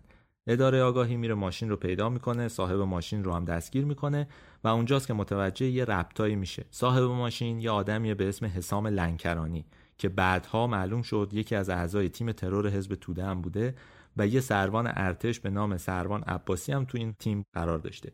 اداره آگاهی تقریبا اینا رو می‌گیره. همه اینها رو پیدا می‌کنه بازداشت می‌کنه. دارن دنبال خسرو روزبه میگردن که یه دفعه لنکرانی آزاد میشه. همینها رو بعدها تهران مصور کامل با جزئیات دقیق چاپ می‌کنه. حتی اسم خسرو روزبه هم میاره. ولی عجیب اینه که که نه تنها لنکرانی آزاد میشه که بقیه آدم ها مثل رئیس اداره آگاهی و دادستان تهران که پیگیر ماجرا بوده رو از کار برکنار می‌کنن این از اون اتفاقای عجیبه. انگار همه چیز قرار بود ساکت بمونه مخفی بمونه تا لو نره. چرا؟ واقعا این بخشش یه خورده پیچیده است. احتمالا به ماجرای رزمارا نفوذ حزب توده و هزار جور چیز دیگه ربط داره. ولی پرونده به هر حال تا ده سال بعد همینجور کجدار و مریض جلو میره تا وقتی روزبه و بازداشت می‌کنن.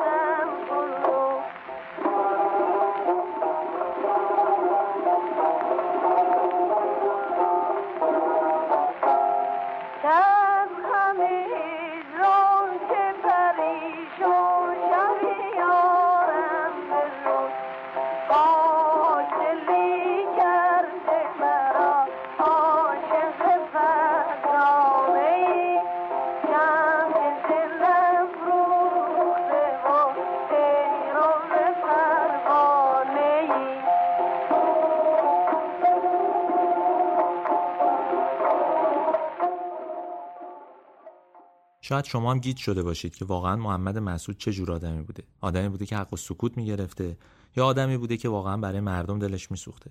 دو تصویر ازش وجود داره. مسعود رو یه عده آدم خائن، آدم هوچی، جنجالی، حق و سکوت بگیر می‌دونن که به هیچ کس رحم نمی‌کرده و همه کاراش برای منافع شخصیش بوده. یه عده میگن که نه، محمد مسعود یا آدم ملی مراد و مرشد مردم کوچه و بازار بوده خیلی دلرحم و مهربون بوده و هوای مردم عادی رو داشته. خب واقعیتش اینه که محمد مسعود هم مثل همه آدم ها انواع و اقسام چهره ها رو داشته. در واقع باید بگیم که ماسک های مختلفی داشته. اونجوری که دوستای نزدیکش گفتن آدمی بوده شلخته بیموبالات به سر و وضعش نمی‌رسیده هرچی دم دستش میومده میخورده خیلی اهل خوشگذرونی بوده شبها خوش میگذرونده همش مهمونی و بزم بوده موسیقی خیلی دوست داشته عاشق صدای قمرالملوک بوده و حتی ما هم به همین دلیل از موسیقی قمر زیاد استفاده کردیم تو این شماره. ولی این یه وجه از قصهشه. گفتیم آدمی بوده که زنباره هم بوده روابط زیادی داشته فهاش بوده همه اینا وجود منفی یک آدم رو شاید شامل بشه. شاید اون تصویری که از یه آدم مثلا جنتلمن از یک روزنامه‌نگار جنتلمن تو ذهن خیلیاس رو به هم بریزه. ولی در این حال اینها از ویژگی های مثبتش از خلق و خوی تندش علیه فساد و حکومت و ناجوری که اون زمان وجود داشته کم نمی‌کنه. به هر حال یه آدمی بوده که کارش رو درست انجام می‌داده هرچند با لحن تند ولی قادر بوده که تأثیر بذاره و مردم رو با خودش همراه کنه. یه جورایی ملغمه بوده از صفتهای خوب و بد که خیلی نمی‌تونسته یه مسیر خطی رو پیش بره. اصلا کدوم آدمی می‌تونه همیشه خوب باشه یا همیشه بد باشه؟ یه وقتای کارش یه جایی بیخ پیدا می‌کرده کارهای عجیبم می‌کرده مثل هم ماجرای قوام. ولی هویت واقعیش همینقدر پیچیده بوده. مثل همه آدم ها آدمی بوده پیچیده که قابل کشف نیست به این راحتی. باید جنبه های مختلفش رو ببینیم. اگه دوست داریم می‌تونیم یه روزنامه نگار خیلی درخشان ببینیم و اگه دوست نداریم می‌تونیم اون رو یه آدم فاسد ببینیم که هزار جور کار می‌کرده و اصلا خوب شد که کلکشو کندن. ولی قصه محمد مسعود قصه خیلی از روزنامه نگاراست قصه خیلی از روزنامه نگارای همین الان هم هست. خیلی شبیه. دوروبر رو نگاه کنید. سردبیر روزنامه های مشهور رو که ببینید شاید این چیزها براتون دوباره تدایی بشه تو ذهنتون.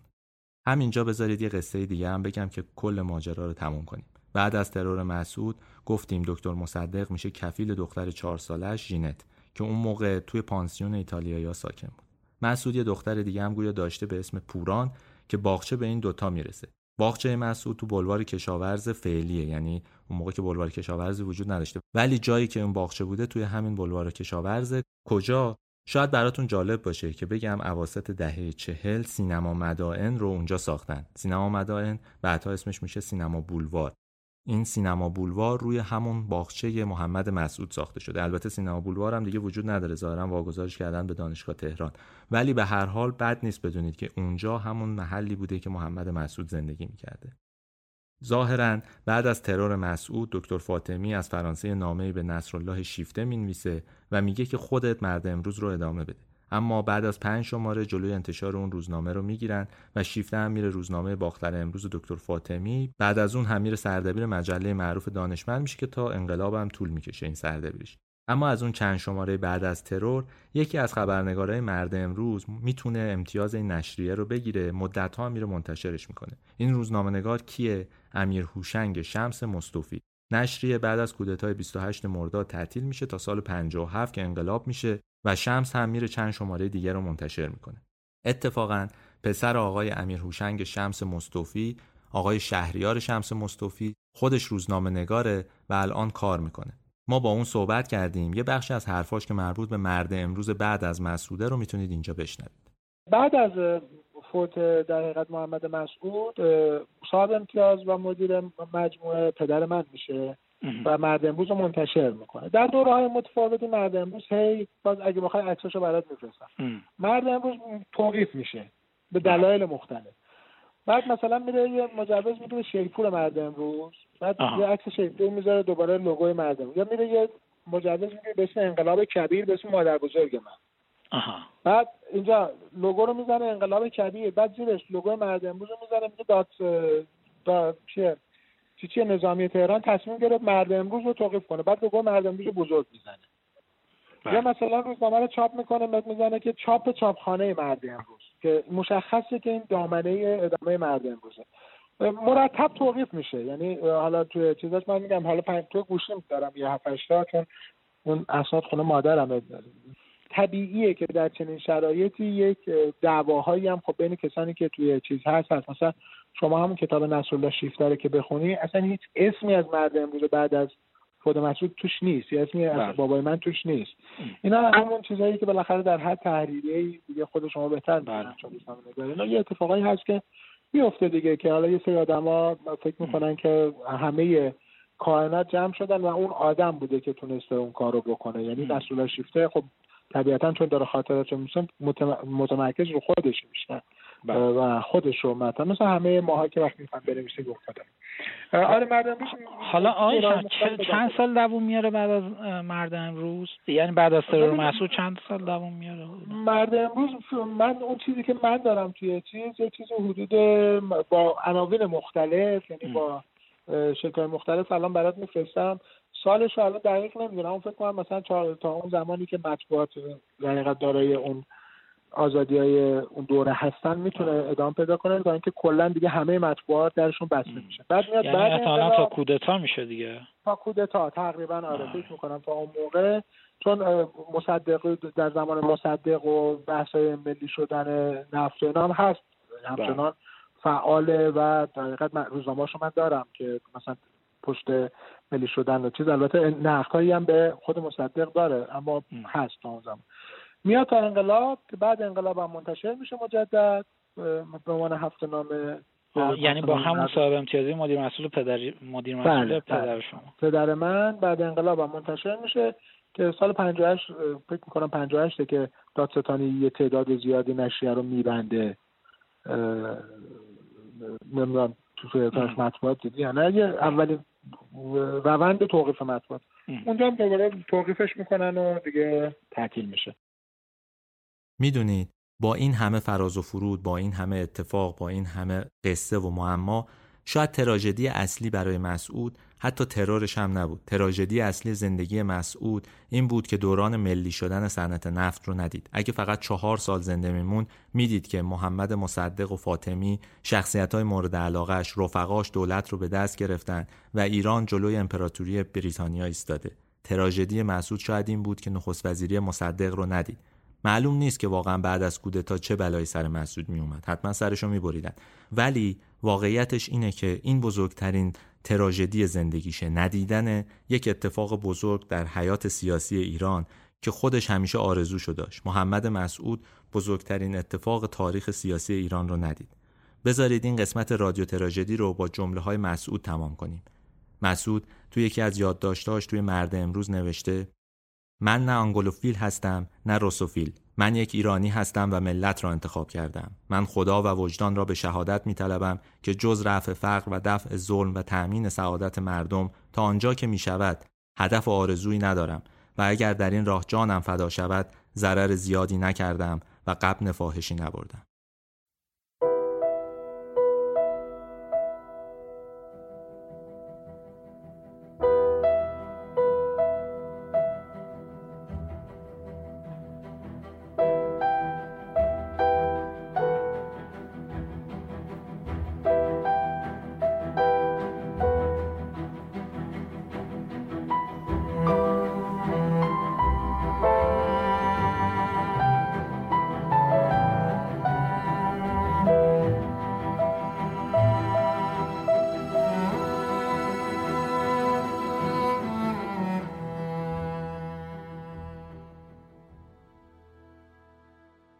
این شماره یازدهم رادیو تراژدی بود که سعید ارکانزاده یزدی اونو نوشته و من کریم نکونظر اون رو اجرا کردم.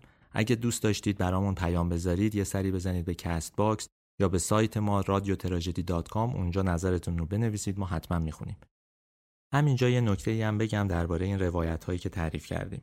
این چیزهایی که ما از زندگی مسعود تعریف کردیم بر مبنای منابع متنوعیه که ما اونها رو خوندیم. تلاش کردیم هم که منابع مختلف روایت های متناقض رو کنار هم قرار بدیم. علاوه بر اینکه نسخه های اصلی مرد امروز رو خوندیم منابع حزب توده رو هم نگاه کردیم تکیمون به سه منبع درباره زندگی مسعود بوده. یکی از این منابع کتاب پرویز نقیبی روزنامه نگار مشهوری که بر اساس گزارش های دنباله دارش تو مجله روشنفکر سال 41 نوشته شده. یه منبع دیگه کتاب نصرالله شیفته است که سردبیر مرد امروز بود و میگه کتاب آقای نقیبی اقراق زیاد داره و البته خود کتابم از اون ور بوم افتاده و یه تصویر آرمونی از مسعود نشون داده و منبع سوم کتابی که حسن شایگان نوشته. توی پادکست هم بهش اشاره کردیم یه جا. این نویسنده یعنی آقای شایگان نگاه متعادل تری به مسعود داشته. حالا چرا اینا رو میگیم؟ به خاطر اینکه بتونیم اون وجه تاریک مسعود رو با تکه به این منابع کامل براتون توضیح بدیم. اینکه مسعود اون آدم خوب یا اون آدم بد نبوده.